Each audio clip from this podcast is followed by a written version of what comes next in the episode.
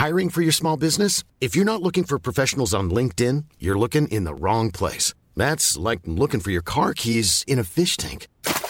LinkedIn helps you hire professionals you can't find anywhere else, even those who aren't actively searching for a new job but might be open to the perfect role. In a given month, over 70% of LinkedIn users don't even visit other leading job sites. So start looking in the right place. With LinkedIn, you can hire professionals like a professional. Post your free job on linkedin.com slash people today. 247 millions de cas et plus de 619 000 morts, c'est le terrible bilan humain du paludisme, une maladie transmise par la piqûre de certains moustiques rien que pour l'année 2022. Oui oui, plus de 600 000 morts en un an. Et non, vous ne vous êtes pas trompé, vous êtes bien sur le format euh, des bonnes nouvelles. Et si on vous parle de tous ces chiffres aujourd'hui, c'est parce qu'une solution assez euh, révolutionnaire et très prometteuse contre cette maladie a été euh, développée par des scientifiques et elle pourrait être massivement utilisée dans les années à venir. Bref, c'est une source majeure d'espoir et c'est donc le sujet à la une des bonnes nouvelles de la semaine aujourd'hui. Alors je vous le disais juste avant, le paludisme c'est donc une maladie infectieuse qui est liée à un parasite et qui s'attrape quand on est piqué en fait par un moustique infecté. les effets peuvent aller d'un simple mal de tête à des convulsions ou alors des difficultés à respirer, des difficultés qui peuvent donc parfois provoquer la mort. Aujourd'hui, les enfants en bas âge sont les plus à risque face à cette maladie, ils représentent près de 80% des décès. Alors le nombre de cas est en augmentation ces dernières années et la quasi-totalité des cas sont concentrés sur le continent africain. Mais alors concrètement, que pourrait changer euh, cette solution? Eh Bien en fait, des scientifiques de l'université euh, d'Oxford en Angleterre ont développé un vaccin contre le paludisme, un vaccin qui a été euh, validé par les autorités du Ghana, un pays donc d'Afrique de l'Ouest. Ça veut dire donc que les tests ont conclu que le vaccin était efficace et sans risque majeur. Et ce qui est assez marquant, c'est que c'est la première fois qu'un vaccin aussi efficace est développé contre cette maladie. La dernière tentative avait une efficacité euh, de seulement 60%, alors que l'Organisation mondiale de la santé avait fixé un seuil minimal d'efficacité euh, nécessaire à 75%. Et donc, après euh, près de 30 ans de travail, les chercheurs d'Oxford ont développé ce vaccin dont l'efficacité est de 77% selon une équipe de recherche internationale qui a étudié du coup ses effets pendant près de deux ans. Ce vaccin en plus, il a une autre caractéristique importante. Selon les chercheurs, il peut être fabriqué à grande échelle et à un prix relativement faible, ce qui selon eux, permettrait donc de fournir des centaines de millions de doses aux pays africains. Il faut savoir que souvent, les vaccins sont tellement coûteux que même s'ils existent, eh bien, certains pays concernés par ces maladies n'ont pas les moyens de mener une campagne importante et massive de vaccination. Cela dit, comme toujours, et vous commencez à le savoir dans ce format euh, des bonnes nouvelles, c'est important quand même de nuancer euh, tout ça. Déjà parce que ce n'est pas parce que les autorités ghanéennes ont donné leur feu vert qu'une euh, campagne massive de vaccination va forcément être mise en place. Et par ailleurs, pour que la maladie disparaisse, il faudrait que le vaccin soit non seulement euh, validé massivement dans tous les pays euh, du continent et éventuellement à terme du monde entier, mais pas seulement donc au Ghana. Autrement dit, c'est une bonne nouvelle d'un point de vue euh, scientifique, mais désormais il faut voir l'impact et ce qui sera fait d'un point de vue davantage politique au niveau de la politique publique. Bref, cela dit, ça reste une avancée scientifique majeure et je vous mets des liens du coup directement en description. Deuxième actualité que je voulais voir avec vous, le Parlement européen a adopté cette semaine une loi marquante pour accélérer la réduction des émissions de gaz à effet de serre, qui sont donc ces gaz responsables du changement climatique. Et dans cette loi, il est notamment question de réforme du marché du carbone. Alors le marché carbone, c'est un système de plafonnement et d'échange de quotas entre les entreprises d'émissions de gaz à effet de serre. Je vous la fais courte, il a été conçu en fait pour encourager les entreprises à réduire leurs émissions en leur proposant en fait des incitations financières à le faire. Concrètement, comment ça marche? Eh bien, chaque entreprise se voit attribuer un certain nombre de quotas d'émissions de CO2. Donc c'est un plafond maximal d'émissions que l'entreprise ne doit pas dépasser. Or, eh bien, si une entreprise émet moins de CO2 que le maximum qu'elle peut émettre, eh bien elle peut vendre ses quotas inutilisés à d'autres entreprises qui pourraient en avoir besoin euh, dans le cadre actuel en tout cas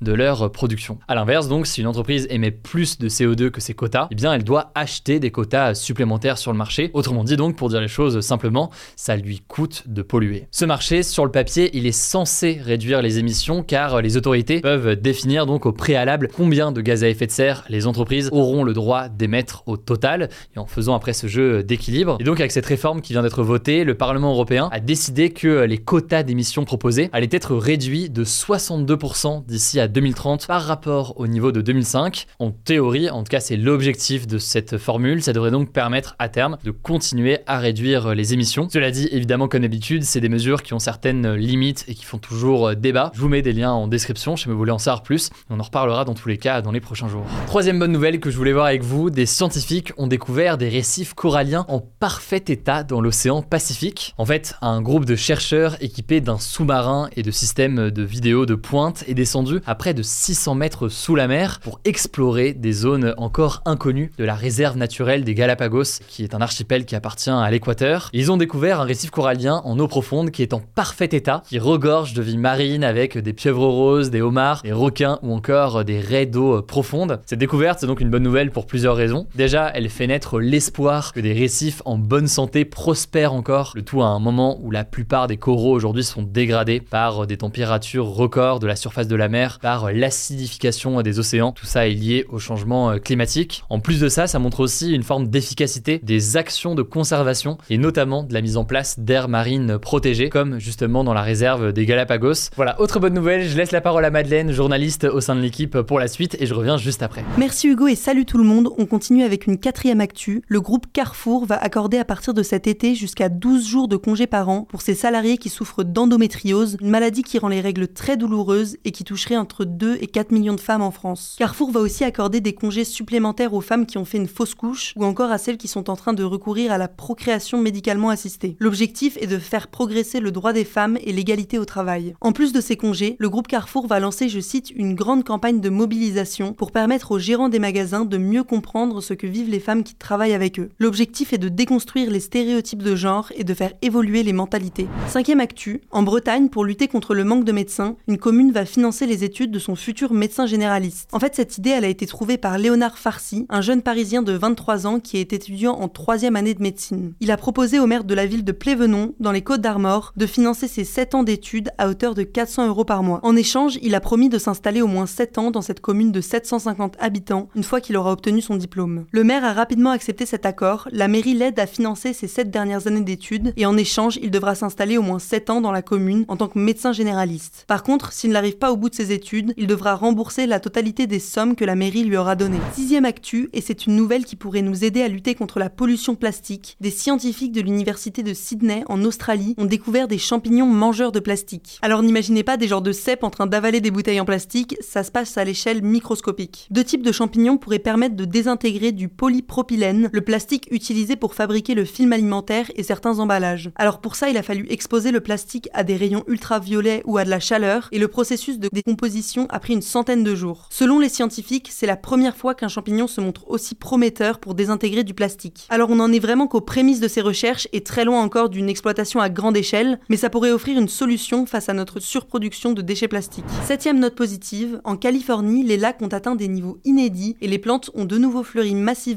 après des années de sécheresse grâce à un hiver très pluvieux. Par exemple, le lac Oroville, l'une des plus importantes ressources en eau de la Californie, est aujourd'hui plein à 88%, un niveau deux fois plus élevé que l'année dernière. Le contexte, c'est que la Californie fait face depuis plusieurs années à un niveau de pluie bien en dessous de la normale, ce qui a conduit à une baisse drastique du niveau des lacs et à l'assèchement des sols et à de très gros incendies. Cette année, l'hiver pluvieux a aussi donné lieu à un phénomène assez exceptionnel qui s'appelle le super bloom, qui est en fait la floraison au même moment de milliards de pavots californiens et d'autres fleurs sauvages. Et donc ça donne des paysages assez extraordinaires avec des montagnes recouvertes de fleurs oranges, jaunes, violettes et bleues. Bon alors une fois qu'on a dit tout ça, il faut fortement nuancer, en fait cette bonne nouvelle est très relative. Il se peut que la situation cette année soit juste exceptionnelle. En fait on sait qu'à long terme, avec le changement climatique, les sécheresses vont augmenter en intensité et en fréquence. On termine avec une belle histoire, celle de Carly Bird. Carly Bird, c'est une mère de famille britannique qui a décidé de transformer son jardin en un potager géant pour aider les familles les plus modestes de sa commune à faire face à l'inflation. En tout, elle a déjà distribué ses légumes à plus de 1600 personnes. Jusqu'ici tout va bien, mais à sa grande surprise, un jour elle a découvert que son potager avait été vandalisé. 5 kilos de sel avaient été déversés sur toute sa parcelle, ce qui signifie qu'elle ne pouvait pas planter les légumes qu'elle avait prévu de planter et que toutes ses heures de travail qu'elle avait mises dans son potager étaient fichues. Face à cette situation, Carly, dévastée, a partagé sa détresse dans une vidéo sur TikTok. Et sa vidéo, elle a été vue par des millions de personnes en quelques jours seulement, et elle a touché beaucoup d'internautes. Un élan de solidarité solidarité s'est rapidement formée autour de Carly et une cagnotte lancée en ligne a rassemblé plus de 230 000 euros de dons en quelques jours seulement. Et cet argent va lui permettre d'acheter du matériel pour remettre en état son potager. Carly a affirmé sa gratitude envers les donateurs et elle a affirmé qu'elle était, je cite, absolument submergée par toute cette générosité. Elle reste donc déterminée à continuer à aider les autres en cultivant son potager. Merci beaucoup euh, Madeleine pour ces autres bonnes nouvelles. Abonnez-vous, si jamais c'est pas encore le cas. Prenez soin de vous, prenez soin de vos proches et puis je vous dis euh, à très vite. Mom deserves the best, and there's no better place to shop for Mother's Day than Whole Foods Market. They're your destination for unbeatable savings, from premium gifts to show-stopping flowers and irresistible desserts. Start by saving 33% with Prime on all body care and candles. Then get a 15-stem bunch of tulips for just $9.99 each with Prime. Round out Mom's menu with festive rosé, irresistible berry chantilly cake, and more special treats. Come celebrate Mother's Day at Whole Foods Market.